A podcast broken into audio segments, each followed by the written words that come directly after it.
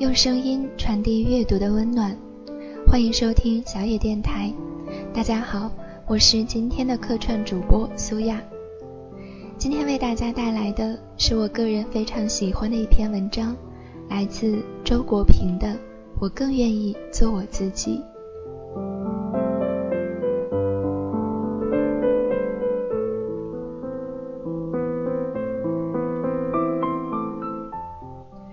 卢梭说：“大自然塑造了我，然后把模子打碎了。”这话听起来自负，其实适用于每一个人。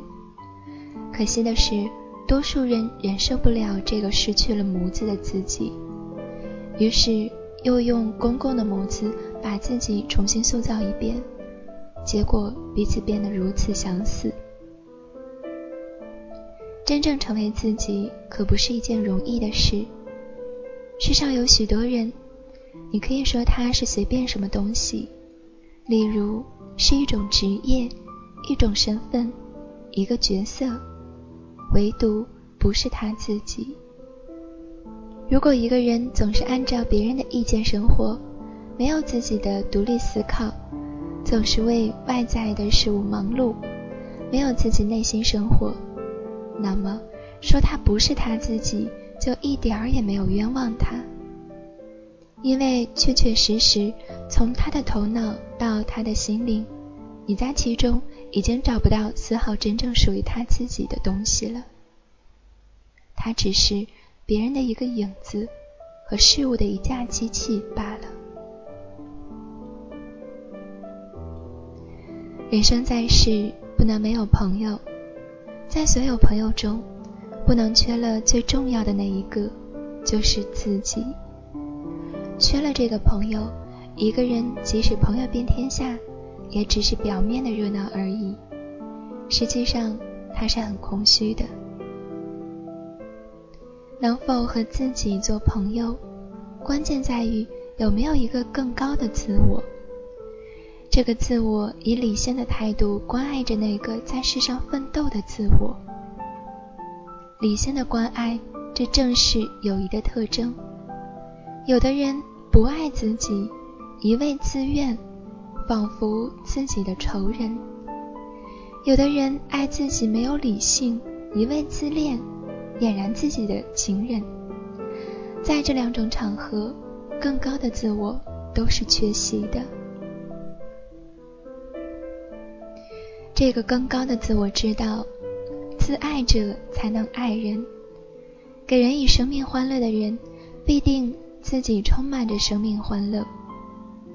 一个不爱自己的人，既不会是一个可爱的人，也不可能真正爱别人。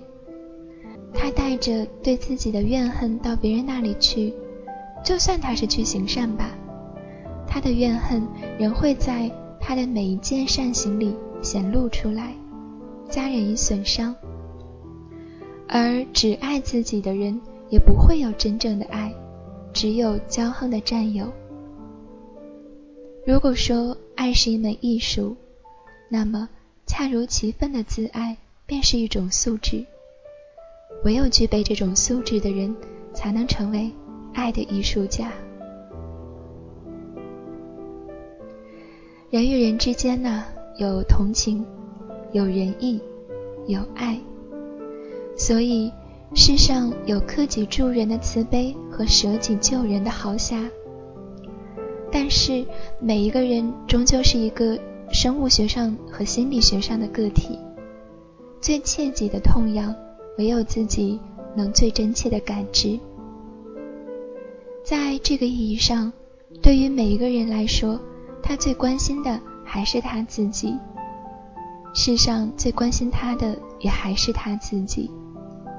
要别人比他自己更关心他，要别人比关心其他人更关心他，都是违背作为个体的生物学和心理学特征的。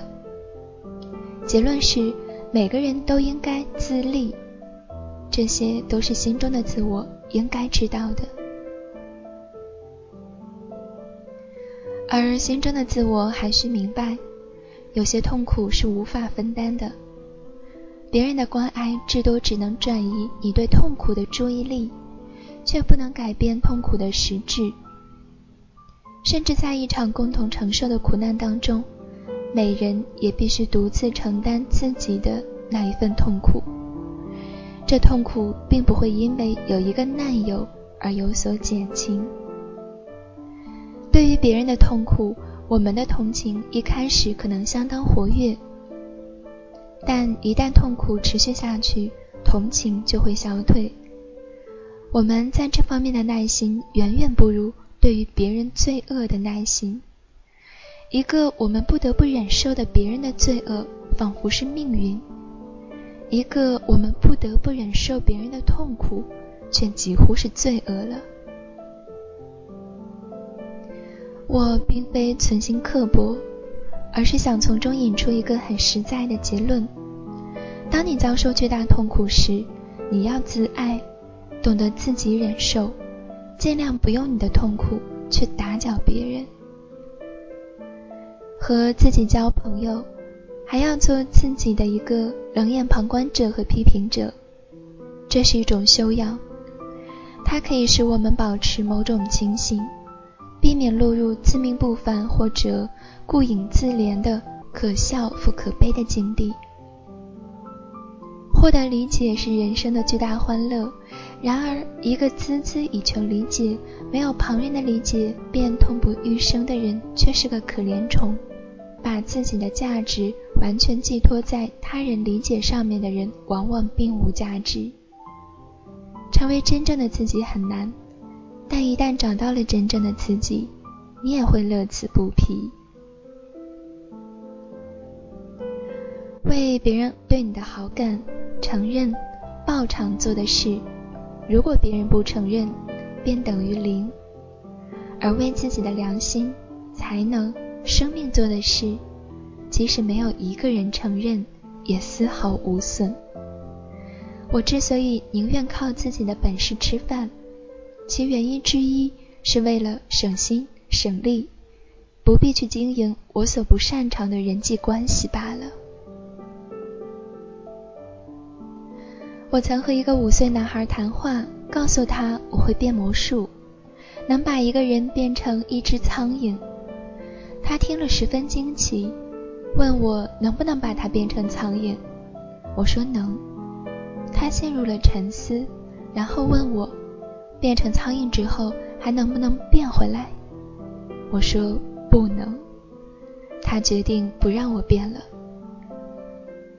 我也一样啊，想变成任何一种人，体验任何一种生活，包括国王、财阀、圣徒。僧侣、强盗、妓女等，甚至也愿意变成一只苍蝇，但前提是能够变回我自己。所以，归根到底，我更愿意做我自己。